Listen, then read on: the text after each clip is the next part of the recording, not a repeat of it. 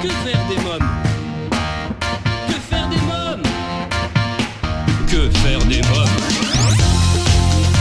Que faire des mômes Que faire des mômes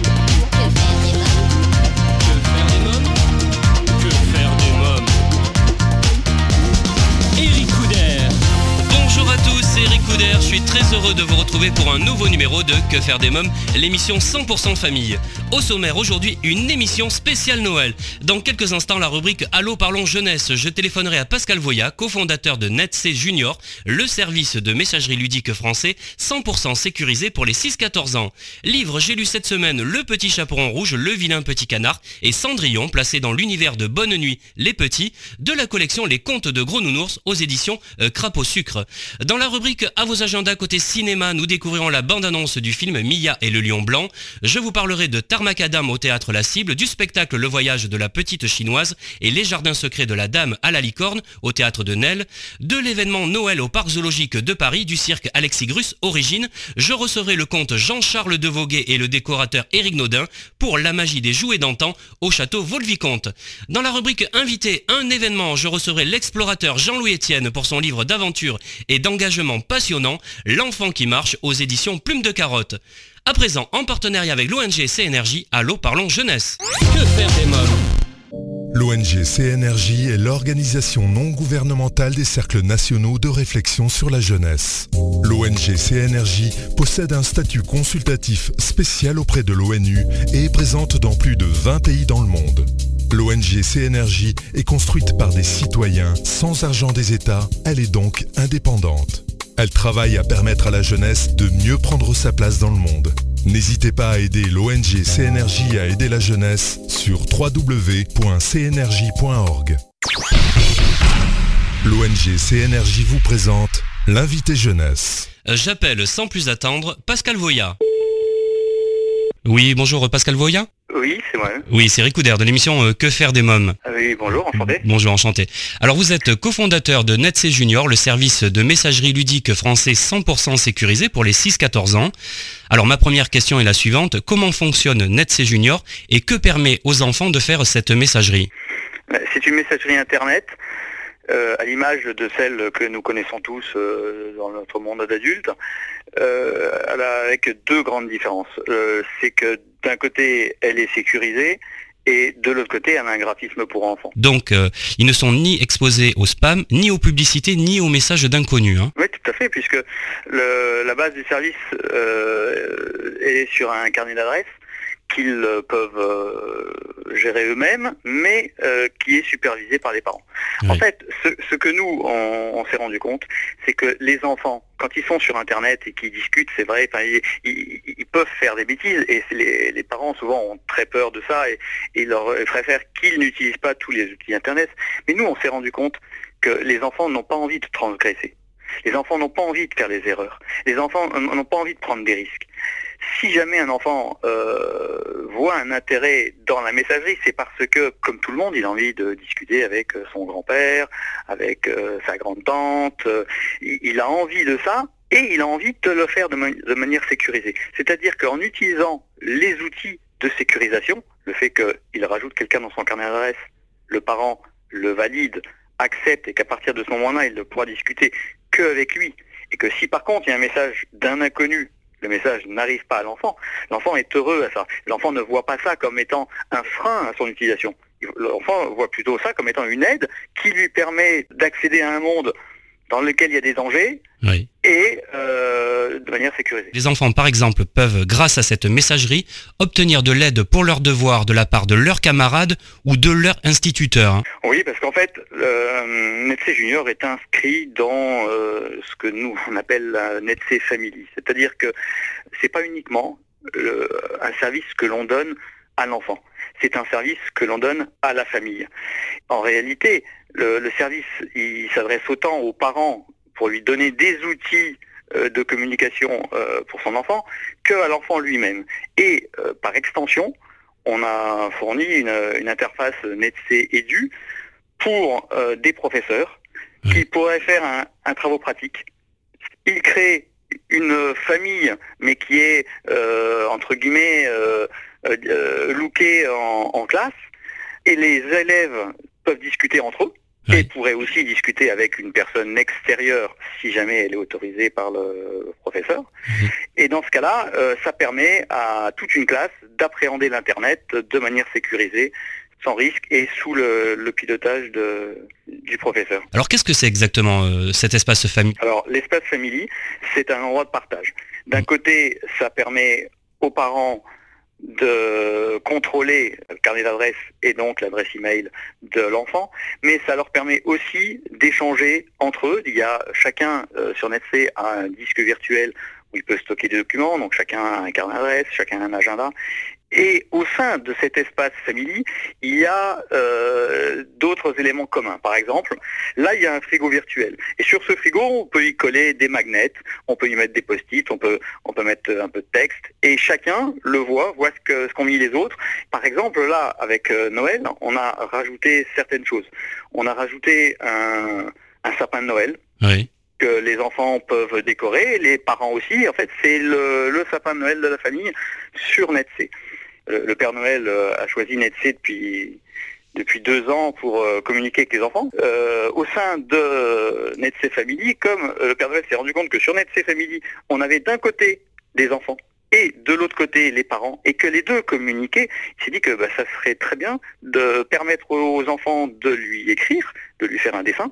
Donc les enfants, sur leur messagerie, comme s'ils écrivaient un mail à n'importe qui, ils peuvent l'envoyer au Père Noël, et le Père Noël, lui, il s'engage à répondre tout le temps à tous les enfants. Euh, dans quelques minutes, la suite de Que faire des mômes, toujours en compagnie de Pascal Voya. Je partagerai avec vous mon agenda des meilleures sorties à faire en famille. Et en dernière partie d'émission, un événement, je recevrai l'explorateur Jean-Louis Etienne. Mais pour l'instant, c'est la pause. A tout de suite. Que faire des mômes euh, chers auditeurs, si vous venez de nous rejoindre, vous écoutez Que faire des mômes, l'émission 100% famille, c'est Eric Je suis en ligne avec Pascal Voya, cofondateur de NetC Junior, le service de messagerie ludique français 100% sécurisé pour les 6-14 ans. Alors NetC Junior est aussi un service pédagogique. Hein. L'objectif est vraiment euh, d'accompagner euh, les personnes sur Internet, les enfants, les futurs enfants et aussi les adultes on, essaye d'expliquer le plus les choses et dans l'aide, on a aussi des documents pédagogiques qui sont très intéressants pour les enfants, mais même pour les adultes.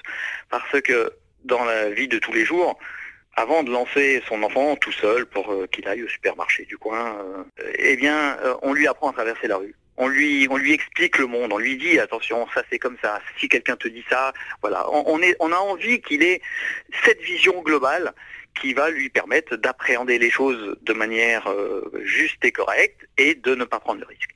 Sur Internet, en réalité, les gens connaissent peu. Pourquoi? Bah, Parce que c'est arrivé courant de leur vie, même les adultes de maintenant. L'informatique est arrivée en même temps alors qu'eux, ils avaient déjà été à l'école, euh, où ça commençait à peine. Et donc, ils l'ont appris un petit peu sur le tas. Mais les bases que l'on devrait euh, apprendre à l'école, le monde ne les a pas encore. Même si l'éducation nationale fait des efforts, les professeurs d'aujourd'hui ne sont pas nés euh, avec.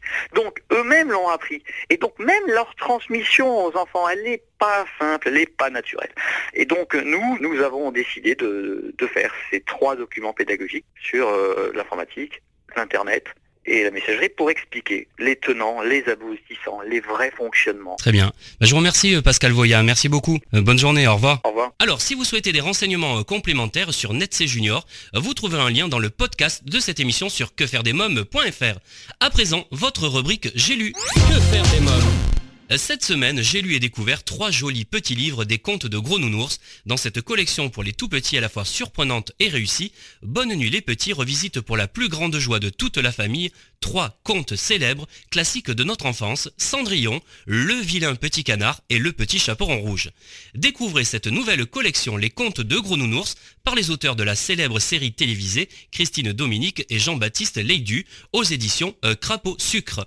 À présent, c'est la rubrique à vos agendas. Que faire des mômes à noter dans vos agendas Mia et le lion blanc, un magnifique film à voir en famille au cinéma. Découvrons ensemble la bande-annonce. Regarde Mia, tous ces animaux fabuleux. T'es consciente de la chance que t'as de vivre ici? Mais je veux pas vivre ici. On est là que depuis un mois. Elle a besoin d'un peu de temps. Un lion blanc est né dans notre ferme. Si tu savais comme je m'en tape de ton pauvre lionceau. J'ai pas besoin d'un ami. Rends-moi ce ballon T'as de la chance, il t'adore.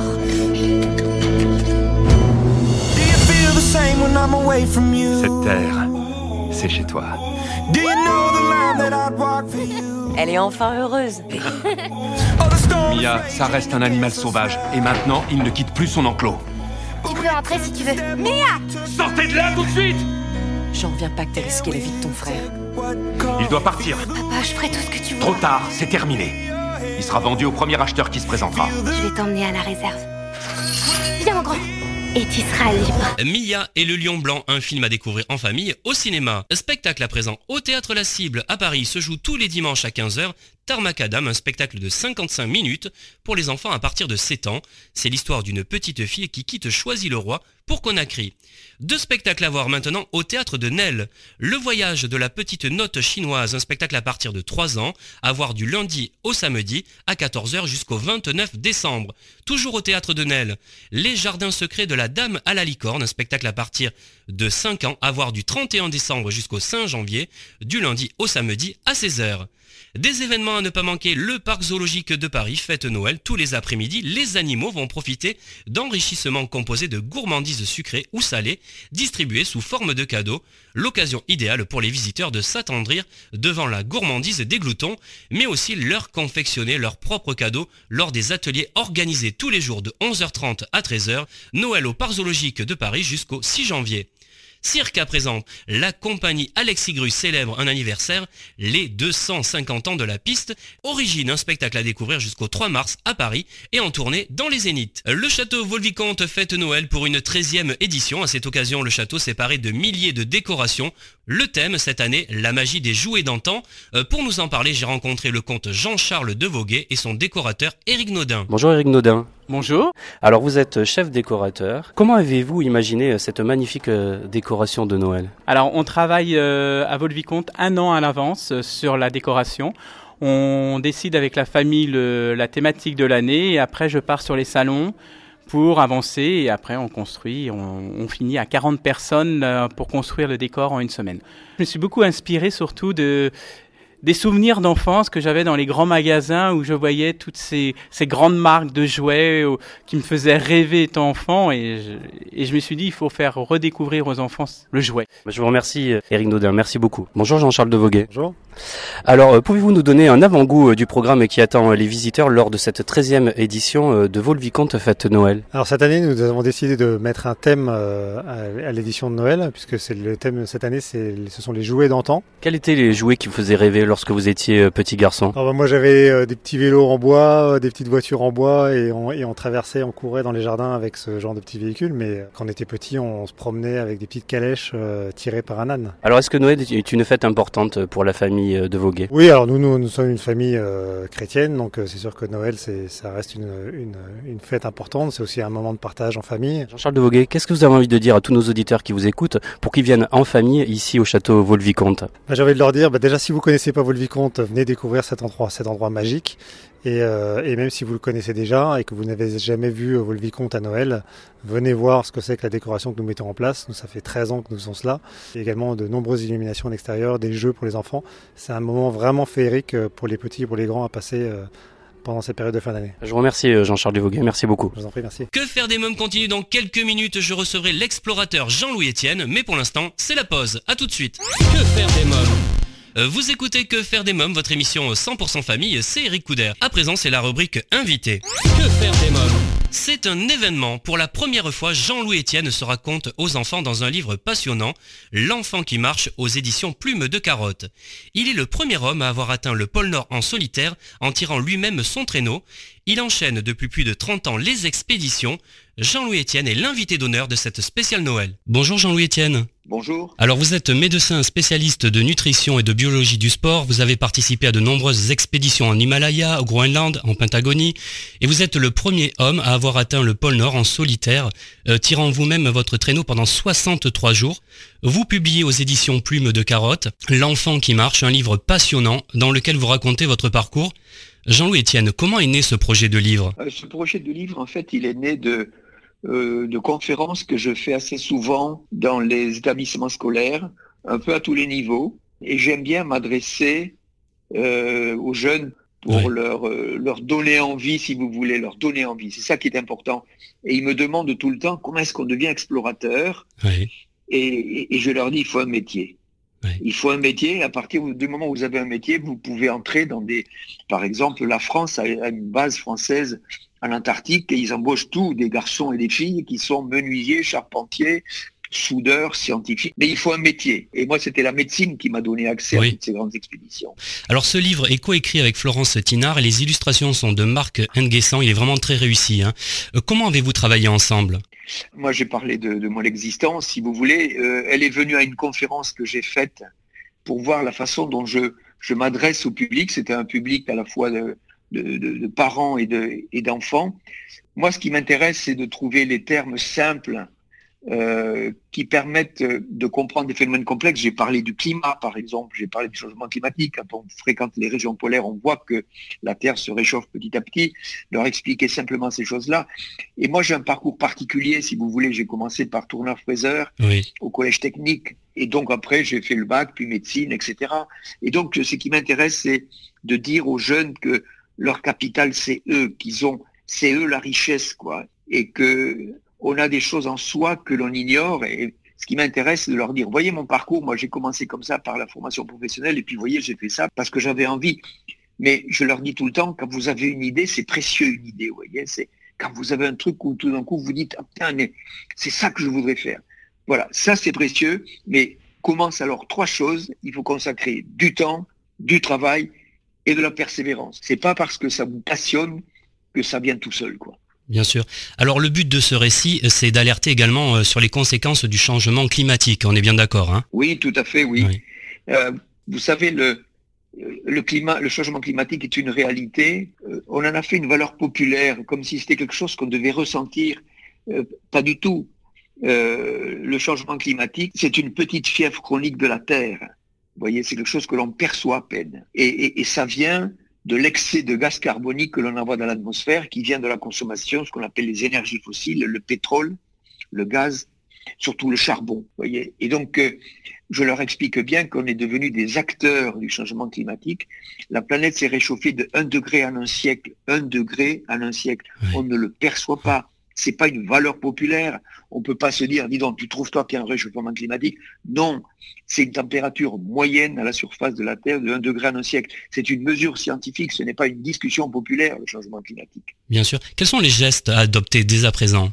Ben, Si vous voulez, ce qui crée petit à petit cette montée en fièvre, en température de la planète, c'est dans les émissions de gaz carbonique. Et les émissions de gaz carbonique viennent de la combustion, de l'usage donc du charbon, du pétrole et du gaz. Donc tout ça, c'est l'énergie. Donc, soyez économe en énergie. L'énergie, c'est précieux. Comment est-ce qu'on peut faire dans une maison? Ben, Isoler le toit, éventuellement mettre un double vitrage sur les... voyez, limiter tous les gaspillages énergétiques. Puis, il y a dans ces déplacements, beaucoup ont la possibilité de prendre les transports en commun, de marcher à pied. Euh, c'est quelque chose qu'il faut adopter, il faut que ça devienne un réflexe. J'étais à Amsterdam la semaine dernière, c'est des foisons de vélos dans la ville, quoi. Mais tout a été fait pour que ça fonctionne, vous voyez. Et donc, ça veut dire qu'à un certain moment, il y a une décision politique de faire des rues qui sont réservées aux piétons, euh, de manière à ce que les gens puissent se déplacer euh, sans consommer, vous voyez. Donc, ce sont ces, gestes-là. Et puis ensuite, les, les industriels, bien sûr, et, et les hommes politiques doivent développer ce qu'on appelle les énergies renouvelables c'est-à-dire celles qui utilisent les ressources gratuites de la planète, le vent, le soleil, la géothermie, qui donnent effectivement de plus en plus des, moyens énergétiques et qui ne produisent pas de gaz carbonique. Alors Jean-Louis Etienne, vous avez parcouru les océans, les grands espaces sud-américains, affronté souvent en solitaire les terrains les plus hostiles de la planète à travers de nombreuses expéditions, je le disais au début, Antarctica, Erebus, Banquise, euh, Clipperton. Quel enseignement en avez-vous tiré? Ah, Écoutez, j'en ai tiré l'enseignement qu'il faut aller sur la voie de ses rêves, même si le chemin est difficile, vous voyez? Parce que cette histoire de faire des expéditions, c'est quelque chose, je me rends compte, qui était inscrit en moi tout petit. Moi, je vivais à la campagne, j'aimais vivre dehors, je m'inventais des histoires d'expéditions quand il y avait du vent, de la neige, des choses comme ça. Et ça m'est toujours resté. Vous voyez, j'avais fait une liste de matériel pour aller camper dans les Pyrénées en hiver. J'avais 14 ans. Et Et donc j'aimais cette idée d'expédition, donc j'ai fait des études de médecine, puis j'étais médecin, j'étais interne en chirurgie, et tout d'un coup cette, envie de faire d'expédition était là. Je dis mais c'est le moment de le faire. Et je suis rentré là-dedans, et je me suis rendu compte que c'était quelque chose qui me qui me donnait du, euh, envie de poursuivre, qui me donnait de, de l'audace, qui me donnait de l'énergie, et, donc, je me suis engagé là-dedans. Alors, quand je parle de mes expéditions, on a le sentiment que pour moi, c'est facile parce que je, vous avez la passion. On me dit donc c'est facile pour vous. Mais pas du tout. Pas du tout. La passion, c'est comme le feu. Si vous mettez pas des bûches, ça s'arrête tout de suite.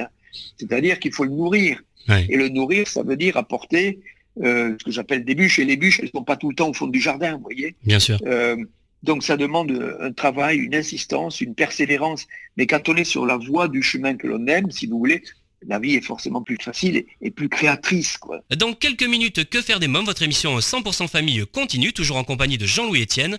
Mais pour l'instant, c'est la pause. A tout de suite. Que faire des mômes? Euh, si vous venez de nous rejoindre, vous écoutez Que faire des mômes, l'émission 100% famille à partager sans modération, c'est Eric Couder. Jean-Louis Etienne est l'invité d'honneur de cette émission spéciale Noël, à l'occasion de son récit d'aventure et d'engagement, L'enfant qui marche. Quelle est l'expédition qui vous a laissé le plus beau souvenir? Euh, le plus beau souvenir, c'était l'arrivée au pôle Nord. Le pôle Nord, c'était quelque chose que je m'étais inventé je m'étais dit maintenant je vais faire mon expédition à moi. J'étais médecin d'expédition pour la course autour du monde avec Tabarly, euh, à la face nord de l'Everest, partout. Pendant 12 ans, j'étais médecin d'expédition. Donc je participais bien sûr. À un moment donné, je me suis dit j'ai envie de faire la mienne et le pôle Nord s'est imposé comme quelque chose que je pouvais faire. Et donc l'arrivée au pôle Nord, c'était une libération parce que monter une expédition comme ça et la réaliser, c'est une aventure qui dure deux ans à plein temps, si vous voulez, c'est un engagement total. Je suis revenu du pôle Nord en disant, ça, ça va être ma vie j'avais acquis une confiance en moi dans mon attitude à mener des, des projets. Et je voulais faire un raccourci par rapport à ma trajectoire quand on s'adresse aux jeunes ou aux parents. Un enfant qui en, en troisième, par exemple, n'est pas bon à l'école ou il est mal jugé, il est souvent comme ayant des notes qui sont pas bonnes, il a perdu la confiance, il croit qu'il n'est pas bon et il se demande ce qu'il va faire.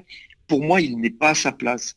L'appréciation scolaire s'adresse souvent à des gens qui sont bien formaté pour répondre à l'exigence scolaire. Mais quand on est, moi, je n'étais pas du tout formaté pour ça. Et donc, par la formation professionnelle, j'ai retrouvé une confiance parce qu'on est jugé sur les choses que l'on fait de ses dix doigts, vous voyez.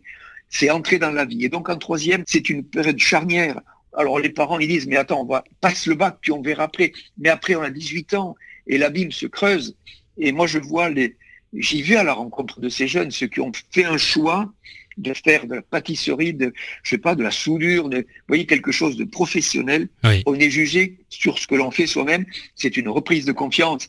Et après, la créativité, l'ambition euh, de, se déployer, elle est toujours là. Mais, mais, il faut trouver le bout de la pelote dans la vie, en fait. Vous voyez Et quand vous avez trouvé le bout de la pelote, vous la déroulez après, et ça devient beaucoup plus intéressant. Quoi. Oui. Alors parlez-moi de cette expédition au pôle Nord où en pleine nuit, vous vous réveillez en sursaut, vous étouffez votre haleine à geler la glissière de votre sac de couchage. Ben oui, euh, on peut pas on peut pas mettre la tête dehors, hein, moins moins 45 sous la tente. Donc on laisse un tout petit trou euh, de respiration sur le sac de couchage, c'est-à-dire on ferme pas tout à fait la fermeture éclair. Et donc c'est évident quand on expire de l'air, alors, vous voyez, on expire de l'air qui est toujours saturé d'humidité. Et cet air, cette humidité est venue boucher le trou de respiration. Et donc, je, me suis réveillé en train de m'étouffer. Je m'asphyxiais, donc j'avais mal à la tête. J'ai cherché la lampe et je me suis rendu compte qu'il y avait ce bloc de glace là. Donc j'ai cherché le briquet, mais le briquet il marchait pas parce que le briquet c'est du de l'air liquide, du, gaz liquide qui est dans le briquet et qui était gelé. Et donc il a fallu que je fasse dégeler le briquet dans le sous le sac de couchage, dans le creux de la main. Et puis dans le briquet c'est dégelé, mais il marchait pas. Ouais. Je comprenais pas pourquoi. Et puis à un moment donné, je commençais à m'étouffer. Donc avec la main chaude, j'ai passé le doigt à travers le petit bloc de glace. Ah, et tout d'un coup, ça m'a libéré. Je me suis mis à respirer. Mais j'avais, j'arrivais pas à ouvrir la fermeture. J'ai repris le briquet et là, le briquet a marché. Et pourquoi? Parce que le briquet, il était comme moi. Il était en train de s'asphyxier. Une flamme, ça a besoin d'oxygène. Et voilà. Et donc, avec la flamme, petit à petit, sans brûler la fermeture éclair ni le sac, j'ai fait fondre. C'est un exemple, si vous voulez, des difficultés qu'on peut rencontrer quand on fait une expédition. Euh, c'est toujours dans les petits détails que se mêle la complexité, vous voyez. Et la persévérance, elle, elle, elle se met à l'épreuve là, sur ces petits trucs. Après ça, j'étais en train de me dire, attends, je, suis mal emmanché, je ne vais pas y arriver. Et en fait, il faut traiter les choses une après l'autre. Et on progresse par seuil dans la vie. C'est-à-dire, là, j'ai appris quelque chose, vous voyez. Donc, j'ai appris, j'ai appris aussi de moi-même que tout d'un coup, j'étais en panique. Je lui dis, attends, tu te calmes, parce qu'en panique, on va pas trouver la solution. Comment est-ce qu'on peut faire? Voilà. C'est un apprentissage permanent. Et c'est ça qui est intéressant. On progresse par seuil, par apprentissage progressif. Alors, j'ai lu que vous mangiez des plaquettes de beurre, que vous aviez aussi uriné dans une bouteille pour vous réchauffer à un moment donné. Hein. ben, ça, c'était une découverte. oui, le, le beurre, le beurre, si vous voulez, parce que le beurre, on a besoin de corps gras. Et toutes les expéditions polaires, tous les récits polaires parlent de la même chose. On a faim de graisse. Mais c'est pas quelque chose qui est réservé, je dirais, aux, expéditions polaires. Ici, par exemple, regardez, il commence à faire froid. Oui. Eh ben, autant en été, on avait besoin de salade et de jus de fruits, autant maintenant, on a davantage envie de tartiflettes, de cassoulet, de dope, voyez, de, de, choses qui sont beaucoup plus riches, beaucoup plus grasses. Bien sûr. Parce que les corps gras, les corps gras amènent 9 calories au gramme alors que les sucres et les protéines n'amènent que 4. Donc, il y a une préférence pour les graisses pour amener de, l'énergie au corps. Ensuite, euh, faire une bouillotte avec les urines, c'est quelque chose que j'ai découvert parce que l'avantage d'un homme dans un sac de couchage, quand il fait moins de 40 sous la tente, vous n'avez pas envie de sortir pour aller pisser. Et donc, euh, j'avais une petite bouteille euh, étanche, donc j'ai j'ai uriné dans la bouteille et puis je me suis rendu compte que c'était une bouillotte en fait et donc j'ai utilisé si vous voulez l'urine chaude pour servir de bouillotte. Et alors donc j'en profite pour donner un petit conseil. Quand on la fera au pied, euh, la bouillotte il faut pas la mettre au pied.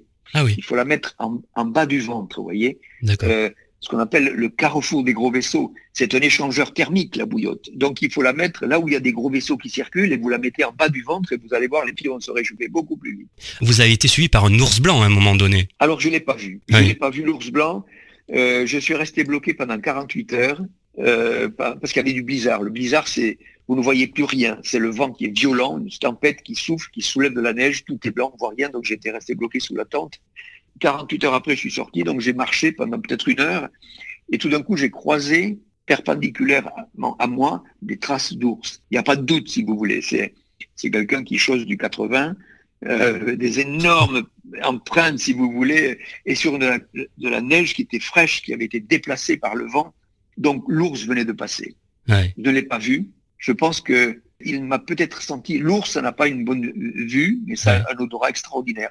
Il m'a pas vu, il m'a pas chopé, mais il n'est pas passé loin. Et donc ça, ça a été la peur de ma vie parce que j'avais pas d'armes et je me disais merde, merde maintenant. Donc j'ai paniqué un petit peu et puis j'ai mis le capuchon et je me suis dit j'ai fait une prière. Je priais sans arrêt, entrer en empathie avec l'ours, mais je suis qu'un pèlerin de passage. Je ne vous veux pas du mal. Je ne suis pas un chasseur. J'essayais de me rassurer comme ça. Et au bout de 48 heures, donc c'était passé. Euh, que faire des mômes continue toujours en compagnie de Jean-Louis Etienne, mais pour l'instant, je vous propose de faire une courte pause. À tout de suite. Que faire des mômes euh, de retour pour la suite de Que faire des mômes, votre émission 100% famille, c'est Eric Jean-Louis Etienne est l'invité d'honneur de cette spéciale Noël. Avec l'américain Will Stiger, vous avez pris la tête de l'expédition internationale euh, Transantarctica et traversé euh, l'Antarctique en traîneau à chien durant 7 mois. Hein. Oui, alors ça, on a changé de pôle. Là, je parlais du Nord, maintenant on est passé au pôle Sud, ça s'appelle l'Antarctique. Et l'Antarctique, un immense continent de glace qui est grand comme 28 fois la surface de la France et qui est recouvert par une couche de glace de, 2 km et demi de glace. 2500 mètres d'épaisseur de glace moyenne sur 28 France. Ça, c'est la taille du glaçon qui est en Antarctique, c'est 80% de l'eau douce de la planète qui est, qui est gelée là. C'est la réserve d'eau douce de la planète. Et, et, donc, on a traversé ce continent. Ce continent, il a un statut formidable euh, par le traité de l'Antarctique, qui dit que ce continent est une terre de science, une terre de paix. C'est-à-dire qu'il n'y a pas de frontières, il n'y a pas de possession. Et quand on est parti, en 89, c'était la fin du traité de l'Antarctique. Et on avait en tête de, promouvoir cette reconduction de ce magnifique traité. C'est le seul traité, si vous voulez, qui dit que une terre est une terre de paix, une terre de science, ouverte à la science, ouverte à tout le monde. Vous traversez l'Antarctique, il n'y a pas de, visa, il n'y a pas de, de douane. Et donc, on voulait que ce statut soit reconduit. Donc, et on a participé à cette, euh, à cette information auprès du public. Et donc, on a fait ça en, expédition internationale avec euh, un Chinois de Chine populaire, un Russe qui était soviétique encore en 89, euh, un Anglais, un Américain, un Japonais et moi. Et c'était une expédition extraordinaire, ça a duré sept mois. Mais d'abord, on avait traversé le Groenland ensemble pour s'entraîner, deux mois d'expédition. Et après, la grande traversée de l'Antarctique de sept mois avec des chiens, c'est prodigieux. Parce que c'est là que je me suis rendu compte d'une chose, c'est qu'il fallait parler l'anglais. Et donc, je le dis à ceux qui nous écoutent, là, apprenez l'anglais. C'est un outil formidable. Alors quand je dis apprenez l'anglais, les gens ils disent oh l'anglais. Mais je dis non, mais l'anglais c'est pas une langue. L'anglais c'est un outil de travail. Vous multipliez par 50 vos chances de trouver du boulot. Il faut parler l'anglais. Tous les rapports sont en anglais. Les échanges dans le monde entier se font en anglais. Donc voilà. Et donc c'était une expédition internationale où, bien sûr, là j'ai, je me suis forcé pendant le, tout ce temps à, à progresser en anglais, mais surtout c'était cette idée d'une coopération internationale pour faire de, l'Antarctique une terre de science et de paix. Il y a une personne en France qui avait joué un rôle très important, qui est Michel Rocard. Michel Rocard, à ce moment-là, était Premier ministre et avait décidé, avait, avec d'autres hommes politiques, de, de, conduire ce traité, reconduire ce traité, parce que les discussions, c'était qu'est-ce qu'on fait avec les richesses de l'Antarctique? Ce n'était pas dans le traité. Et donc, il a dit, c'est trop tôt pour prendre une décision, on va faire moratoire, c'est-à-dire que un moratoire de 50 ans. C'est-à-dire pendant 50 ans, on n'en parle plus. Et euh, donc, on a aidé à promouvoir ce traité. C'était, pour moi, c'était une ouverture sur le monde qui était géniale. C'est un souvenir inoubliable. Et on se voit toujours, ces six copains. Alors, pouvez-vous nous expliquer en quoi consistera cette nouvelle grande expédition euh, pour l'ARPOD, euh, dont le départ est prévu pour 2021 Oui, on va étudier l'océan qui est autour de l'Antarctique, là, de nouveau, hein, l'hémisphère sud. Il y a un immense océan qui fait le tour de l'Antarctique. On appelle ça les 40e, 50e hurlants. Ce sont des zones très ventées, avec un courant qui unit les trois océans, Atlantique, Indien et Pacifique. C'est loin. Il y a peu de missions, à part l'été de temps en temps. Et donc, euh, cet océan, il reste encore méconnu. Et donc, nous allons faire un navire vertical, c'est-à-dire qu'il descend à 80 mètres sous l'eau, qui a une, un tirant d'eau, c'est-à-dire euh, on n'habite pas sous l'eau, mais il descend à 80 mètres sous l'eau. Donc, on va être pris dans des eaux stables et on va être emporté par le courant. Et donc, ça va nous permettre d'étudier quatre choses. Son rôle sur le climat, parce que c'est ce qu'on appelle le principal puits de carbone océanique de la planète. Donc, le CO2 se dissout dans les eaux froides. Deuxièmement, euh, on va faire un inventaire de la faune par acoustique. On a 80 mètres sous l'eau, il y a le silence, on écoute, on fait un inventaire de faune. Et ensuite, euh, troisièmement, on va regarder l'impact de l'activité humaine sur cet océan, c'est-à-dire microplastiques, contaminants, est-ce que les activités humaines ont déjà pollué cet immense océan qui est très très loin de, nos activités? Ce sont les trois principales euh, recherches que nous allons faire. Très bien. Euh, Jean-Louis Etienne, est-ce que le, petit garçon du côté de Vielmur sur Agou, qui avait des rêves d'aventure, a réalisé tous ses rêves aujourd'hui? Vous savez, les rêves, quand on est sur le chemin de ces rêves, comme on peut dire, ils arrivent les uns après les autres. Et puis ils évoluent avec le temps, ils évoluent avec l'âge, ils évoluent avec les circonstances. Donc je suis sûr que je pourrais en avoir encore pendant un moment, mais Polarpod m'occupe beaucoup depuis huit ans. Et, euh, et donc ce, je, je, n'ai pas d'autres projets à l'heure actuelle. J'ai quand même deux frustrations, vous voyez. Ah oui. C'est pas 100%. Le rugby, j'ai adoré le rugby. J'ai fait junior B, junior A, puis j'ai eu des soucis de santé, j'ai dû arrêter. Ça a été vraiment une douleur d'arrêter ce sport que j'adorais. Et ensuite, la chirurgie. J'étais interne en chirurgie. La chirurgie me passionnait parce que c'était le, le, lien entre la médecine et le travail manuel. Et euh, le travail manuel reste mon activité principale, je dirais. J'aime les outils, j'aime la construction, je fais toujours des petites choses, des travaux. Euh, donc j'ai réalisé quand même une grande partie de mes rêves. Mais je leur dis à tous qui nous écoutent, suivez la voie de ce rêve, même si le chemin est difficile, parce que c'est c'est sur le chemin de ses rêves qu'on se réalise le mieux. Très bien. Bah, je vous remercie Jean-Louis Etienne. Merci beaucoup. Avec plaisir. L'enfant qui marche de Jean-Louis Etienne, publié aux éditions Plume de Carotte, un livre que je vous conseille vivement. Et eh bien voilà, nous sommes au terme de l'émission. Merci d'avoir été à l'écoute de ce nouveau numéro de Que faire des mômes. Un grand merci à mes invités. Pascal Voya, cofondateur de Netsé Junior. Merci à Jean-Louis Etienne. Merci également au comte Jean-Charles de Voguet et le décorateur Éric Naudin euh, du château Volvicomte. Allez au cinéma, au spectacle, lisez, sortez en famille. Comme chaque semaine, j'embrasse très fort ma Erika qui m'a inspiré cette émission. Avant de nous quitter, je voulais vous remercier pour votre fidélité et vous informer que Que faire des mômes continue sur quefairedesmômes.fr où je vous invite dès à présent à nous rejoindre pour commenter nos articles et nous donner votre avis sur cette émission. Et enfin, si vous souhaitez rester connecté avec la famille Que faire des mômes, n'oubliez pas de vous abonner au blog et au podcast. Eh bien, Que faire des mômes spécial Noël pour aujourd'hui, c'est terminé. Bonne fête de fin d'année. Bye bye